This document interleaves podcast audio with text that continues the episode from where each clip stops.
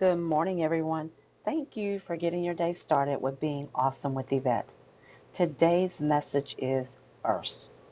The scripture is It is better to trust in the Lord than to put confidence in man. Psalms 118:8. We all have put trust in someone that has brought us pain or disappointment, and then we ask God to help us.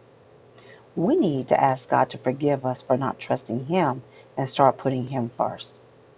I really hope this message was uplifting and encouraging for you to want to change and do the will of God.